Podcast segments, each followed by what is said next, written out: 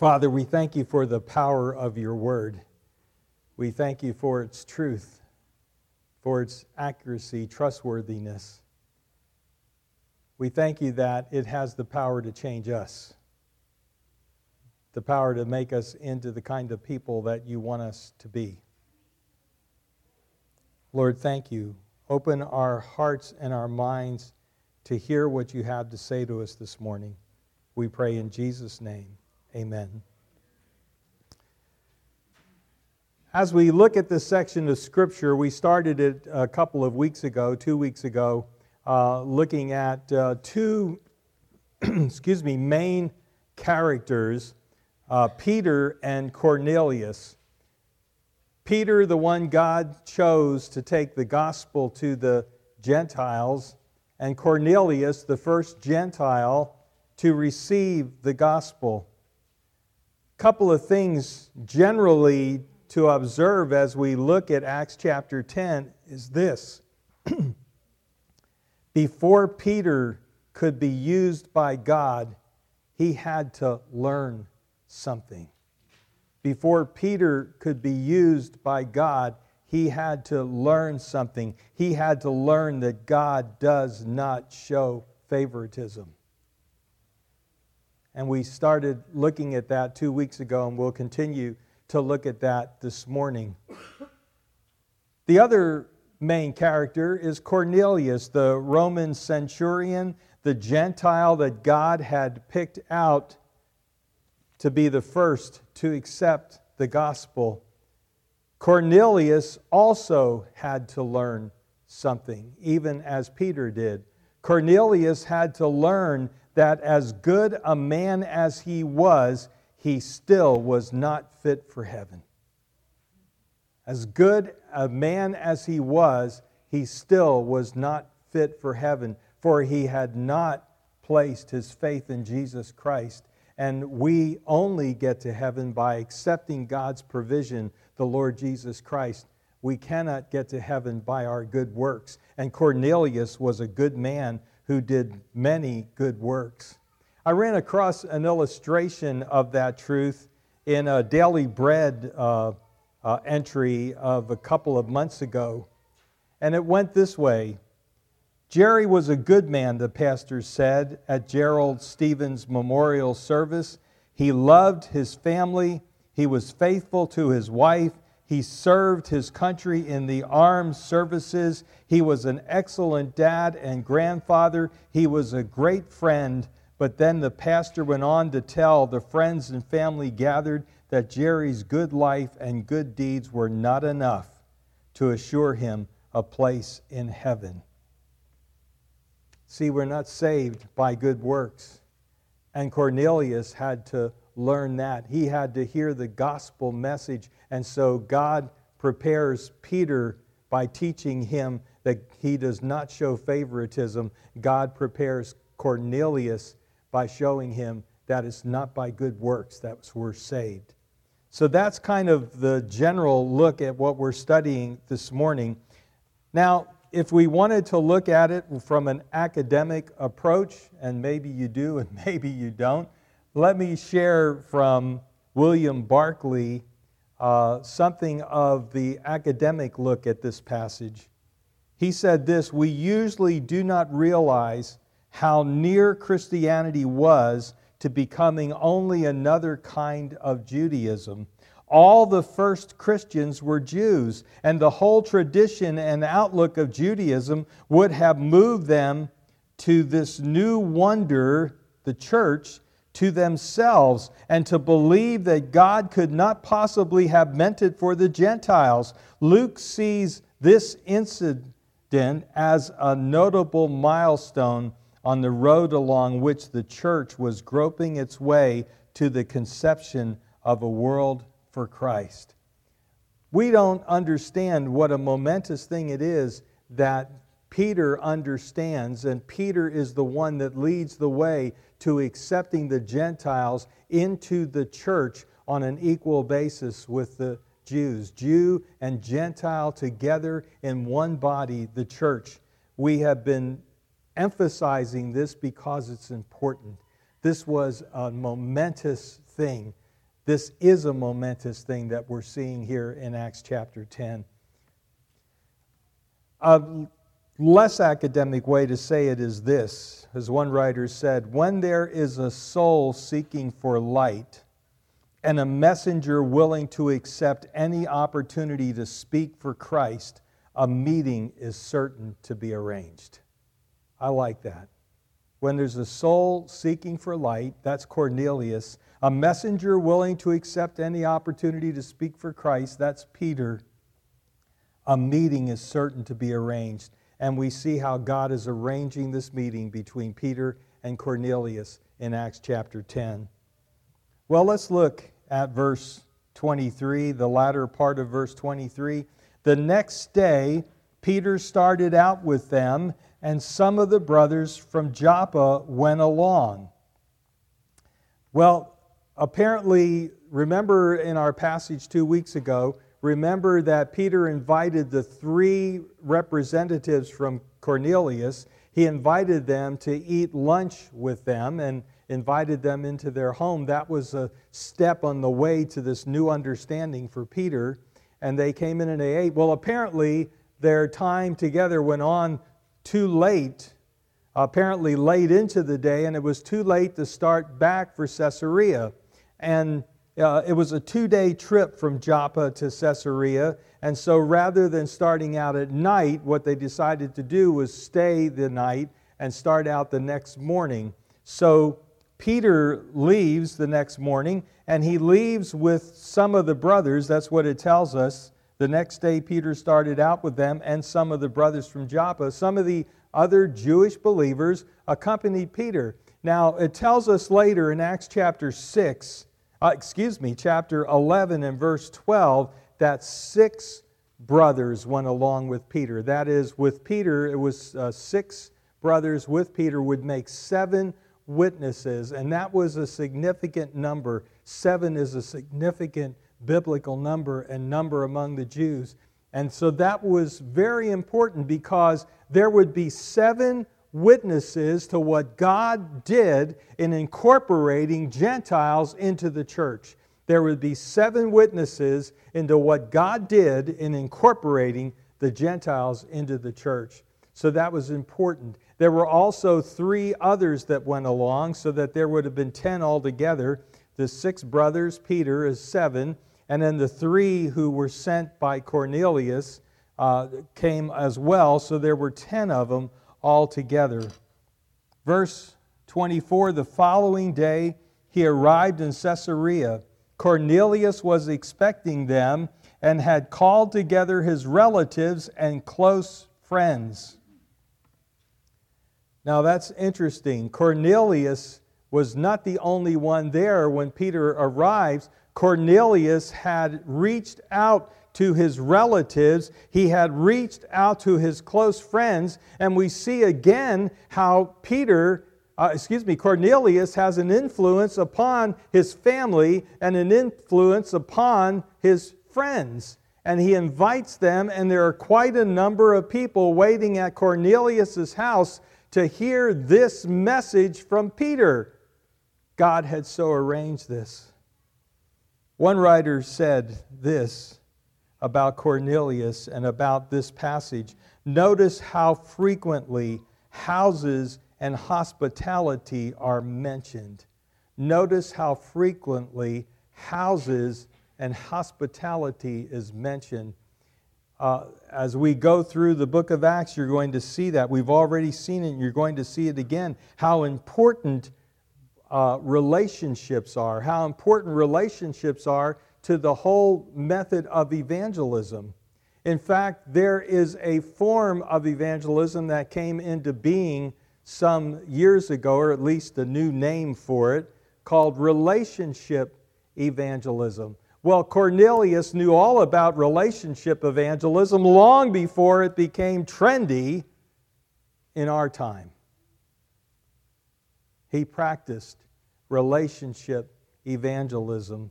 And it's kind of a, a, kind of way to think about evangelism that maybe takes the terror out of it for a lot of people. A lot of Christians uh, are fearful about witnessing They're fearful about talking to others for Christ. And so, this idea that houses and relationships, as it was in the book of Acts, that houses and relationships today are still important to evangelism. They're still important to evangelism. I wanted to share with you just a, a couple of quick thoughts about relationship evangelism uh, from Navigators, the Nav Press and Navigators 2.7 ministry, uh, which unfortunately has kind of fallen into disuse, but 10, 20 years ago, there were a lot of groups who were doing Navigators 2.7. And uh, so just a tremendous way to learn about what it means to be a Christian, to learn about the various aspects of the Christian life. And one of the articles in the Navigators 2.7 series was an article entitled, oddly enough, Relationship Evangelism. And they talked about several attitudes that were essential if we were going to be effective in reaching out to friends and neighbors and family with the gospel of Jesus Christ. Uh, many times uh, we find it difficult to witness to our families. We find it difficult to witness to our friends. And so they talk about attitudes that are necessary. Now, I don't have time, uh, and I'm not going to take time to go through all the attitudes that they mention, but I do want to talk about three uh, real quickly. Three attitudes that are necessary uh, for us to have in order to reach out to friends, reach out to neighbors, reach out to our family. The first that I'm going to share with you this morning is this, and I'm quoting from the article we must show the same kind of love and acceptance towards sinners that Jesus displayed. We must show the same kind of love and acceptance towards sinners that Jesus displayed. Basically, what they are saying is this Our attitude, and I'm quoting again, must be one of acceptance and love. Jesus was the friend of publicans and sinners. So, therefore, we must accept people as they are. Be realistic about unbelievers. Don't expect too much. They are not Christians, and they will probably act accordingly. Why is it that you and I are surprised when non Christians act like non Christians? That shouldn't be a surprise to us. After all, they are not Christians. But the problem is that when that happens, we begin to become moralists instead of evangelists. We are not moralists. In other words, our goal isn't to see the unbelievers around us start to live better and start to live a moral life because that just makes them twice the child of hell. Why would we want that? So that's not a choice. Now, acceptance doesn't mean agreement. They say in the article, so please listen, because uh, some of you may have tuned out and said, well, and I've got to agree that the lifestyle that I know is wrong biblically, I've got to agree with it. No, no. They say in the article, acceptance does not mean approval. The contrast between our values and theirs will become conspicuous. Be sure this contrast is based on moral and scriptural matters, not on trivial and optional things. In other words, if you and I are living consistent Christian lives and we're living out the truth that we know, uh, the unbelievers around us are not going to be confused that we think extramarital sex is okay. The unbelievers around us are not going to be confused about what we believe if we're living consistently and we're living out the truth that we say we believe. So, therefore, as we accept them, we're not approving of their lifestyle, but we're also not becoming moralist. And that's important. They go on to say, that we must accept people as they are, are and not come across as reformers. The Christian, they say, tends to measure the non Christian against a rather legalistic set of list of acceptable and unacceptable behavior. The list is a mixture of clean, clear cut commands from the Word of God, such as do not commit adultery, to standards that come from our traditions, such as total abstinence from alcohol. The non Christian picks up the vibrations and he feels he's being judged. He sometimes even apologizes for his unacceptable habits. Have you ever had that happen to you? Where you're around a non believer and they swear or they do something else, and all of a sudden they realize that you're there and you're a believer, and they, oh, I, am sorry, I'm sorry. That happens to preachers all the time. I'm telling you, it gets old fast. When somebody apologizes, uh, when I was going to, to seminary, I worked at a food brokerage part time so that, uh, and Kathy worked, and the two of us together, we, we uh, made enough money so that we could eat a habit that we had acquired over the years. And uh, so um, I worked in a food brokerage, and it was kind of interesting. I, I worked, uh, I was producing materials for them, and and uh, once in a while, they'd put me in the computer room to work in the computer room. And I worked basically with about, I'd say, seven to ten non Christian ladies. Now, I want to tell you, I got a lesson in non Christian ladies from that time. Uh, they are interesting people, and their language is very interesting. And so I'm assigned to the computer room one day, and I'm sitting in the computer room entering orders for our company. And uh, two of the more salty of the ladies are in the room there with me. And they just made the air blue. You know, I didn't care. I'm just doing my work. They just made the air blue. And then suddenly one of them said to the other one, Oh, I forgot. Joe's here. And right away they said, Oh, Joe, we're sorry. I almost laughed. You know, I've heard a lot of that kind of stuff. Um, I was a non Christian for a long time. And so I said to them, I said, Look, you guys don't have to worry about me. Somebody else heard you who's a whole lot more important than I am if you think of what you said was wrong. But you know, right away they want to apologize. The rest of the story is that a week or two later, I guess we were uh, talking with somebody else, and one of those ladies was present, and the other person kind of made the air blue again and realized I was standing there and said, Oh, Joe, I'm so sorry. And the lady who was in there the first time said, Oh, you don't have to worry about Joe. So. We don't want to be moralists.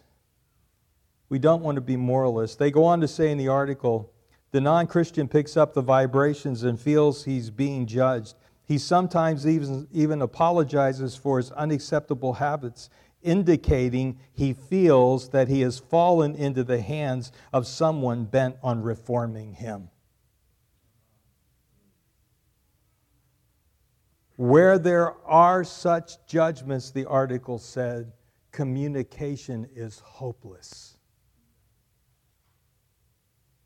If people around us feel, if the non Christians around us feel that they've fallen into the hands of a moralist, they are going to not come to the gospel, but they're going to stop communication. We are not moralists. We should be living a moral lifestyle if we are believers in Jesus Christ. That is required of us to live a moral lifestyle, to live a holy lifestyle. But we are evangelists, not moralists. We are those who share the gospel of Jesus Christ so that people can put their faith in Him. If all we do for the people around us if all we do for them is make them more moral people, we are just populating hell with more moral people. And that's not our job.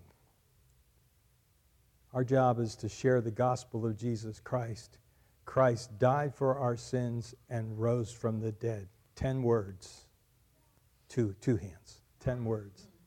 Christ died for our sins and rose from the dead. That's the gospel. That's what you need to know. That's what you need to tell those around us. They need Christ, not our moralistic judgments. All right. Second attitude that I want to share from this article. We must be willing, they say, to boldly identify with Christ early in a relationship. We must be willing to boldly identify with Christ early in a relationship. What they say is this we need to identify ourselves as Christians in the early stages because the longer we wait without saying anything, the harder witnessing will be at a later time.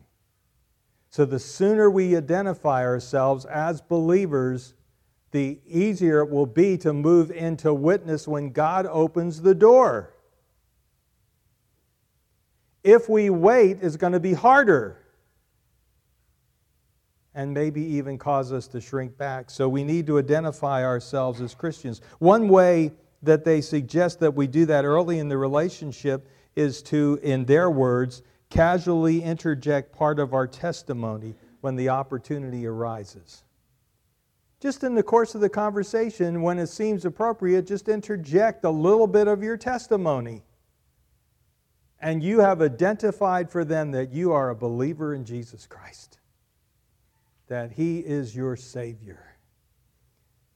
Well, the third attitude that I'd like to share is the attitude that they, they suggest, which is we must demonstrate dependence on God through persevering prayer. We must demonstrate dependence on God through persevering prayer.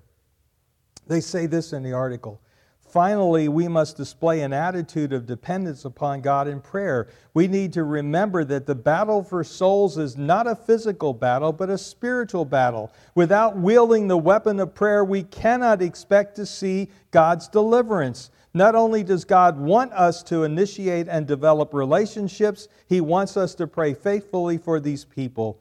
Pray your way through every step of the process from establishing the first rapport to opening the door to the message to the Holy Spirit's convincing, convicting them of sin, of righteousness, and of judgment. Persist in prayer. I like what J. Vern, uh, J. Vernon McGee said about it. He said, We need to be led by the Spirit of God when it comes to evangelism. He said, I personally believe that the finest kind of evangelism today is prayer evangelism. I mean that we should begin by praying for an individual. Then the day will come when we need to put legs to our prayer. Ask God to lead you.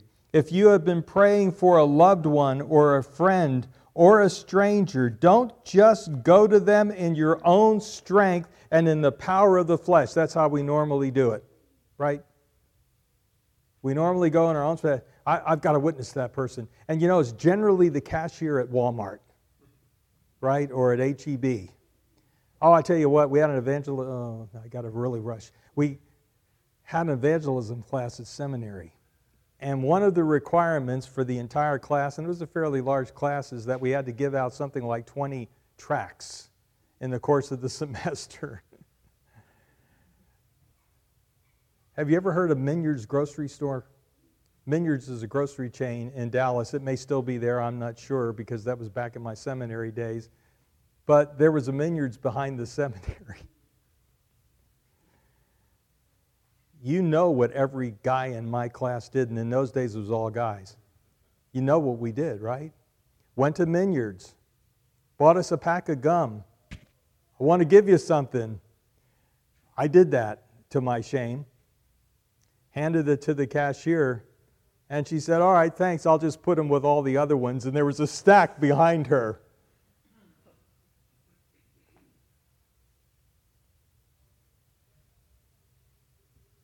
Let God be the one to lead you. That's what McGee says.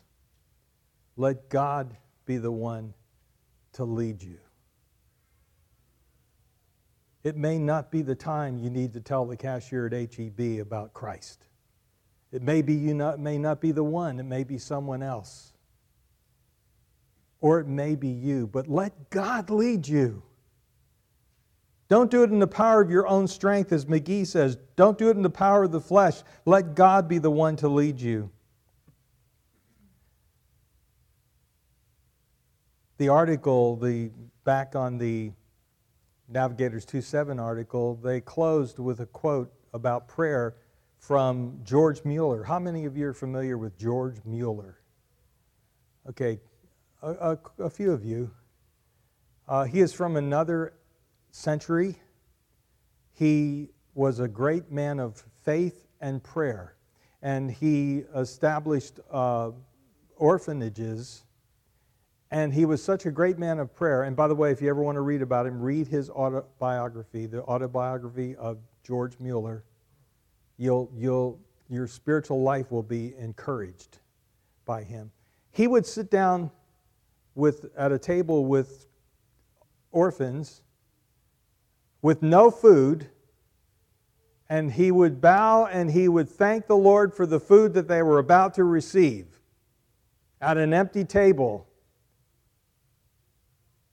And when he finished his prayer, a knock came at the door. It's a baker, a local baker. And he said to George Mueller, I have a lot of loaves of bread left over from the day that I didn't sell. Do you think you could use them? That's the kind of man of faith and prayer that George Mueller was. Mueller said this The great point is to never give up until the answer comes. He said, I have been praying every day for 52 years for two men sons of a friend of my youth. They are not converted yet, but they will be. The great fault of the children of God is that they do not persevere. If they desire anything for God's glory, they should pray until they get it. One of these men became a Christian at George Mueller's funeral, the other sometime later. I shared with you one time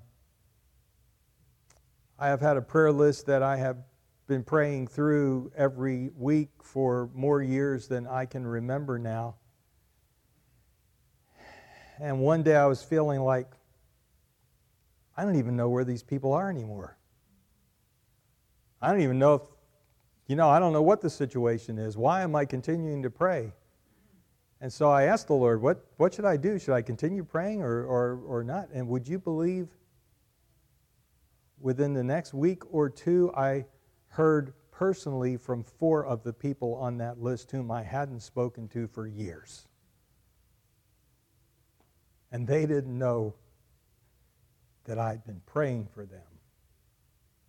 And I didn't tell them.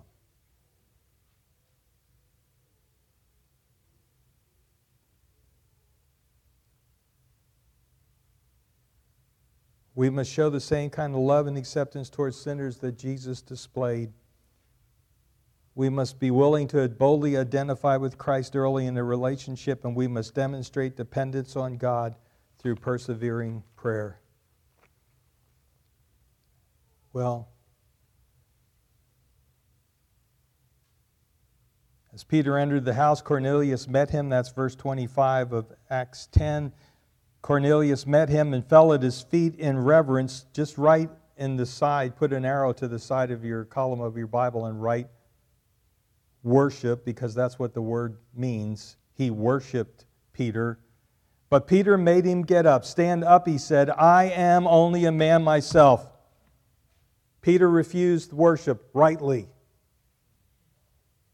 Peter was not the one to worship, God was the one to worship. Peter was only the mouthpiece of God. It's funny how humans have a tendency to want to worship the mouthpiece instead of God Himself. That happens in the book of Revelation. I don't have time to go into it, but I want you to write down Romans, uh, excuse me, not Romans, Revelation 19:10 and Revelation 22 verses 8 and 9. Those are two of the passages in the book of Revelation where John, having been shown what would happen in the future, he bows before the angel and worships the angel. And I love it. the angel says, Do not do it. Do not do it. Worship God. He's the only one you and I should worship. He's the only one you and I should worship. And Peter refuses this worship. Talking with him, Peter went, this is verse 27. Verse 26, Peter made him stand up. He said, I'm only a man myself. Talking with him, Peter went inside and found a large gathering of people. He said to them, You're well aware that it is against our law for a Jew to associate with the Gentile or visit him. But God has shown me that I should not call any man impure or unclean. So when I was sent for, I came without raising any objection. May I ask why you sent for me? Here is where Peter had to learn something new, or perhaps we could better say, unlearn something that was wrong. That happens to you and me. We need to learn something new about God, but we also need to be ready to unlearn something that's wrong. And that's the case with Peter. When Peter says our law, he's talking about the Talmud and the Talmudic interpretation of the dietary and uh, ceremonial laws, regulations of the Mosaic law, which were turned by the rabbis into uh, a wrong understanding of separation from Gentiles. As one writer put it, A.T. Robertson, the great Greek scholar, but there is no Old Testament regulation forbidding such social contact with Gentiles, though the rabbis had added it and had made it binding by custom. There is nothing more binding on the average person than social custom. On coming from the market, an Orthodox Jew was expected to immerse to avoid defilement. The meaning of the vision for Peter was clear Gentiles are no longer to be treated as impure or second class. See, Peter's legalism was showing. And legalism will do nothing but narrow our view of God, and we talked about that two weeks ago. Jerry Bridges adds this, and I'll just add this, and we'll conclude for this morning, and Scott will come and lead us in the Lord's Supper. He's talking about Romans 14 and the issue of differing opinions about certain practices among Christians. And he says this as Christians, we can't seem to accept the clear biblical teaching in Romans 14 that God allows equally godly people to have differing opinions on certain matters. We universalize what we think is God's particular leading in our lives and apply it to everyone else. We must not seek to bind the consciences of other believers with the private convictions that arise out of our personal walk with God. Even if you believe God has led you in developing those convictions, you still must not elevate them to the level of spiritual principles for everyone else to follow. Would you join me in prayer? Father, help us and deliver us from legalistic thinking that narrows our view of you and your greatness and seeks to narrow the lives of the believers around us. And help us, Father, as we reach out with those to whom you've given relationships with the gospel of Christ. I pray in Jesus' name.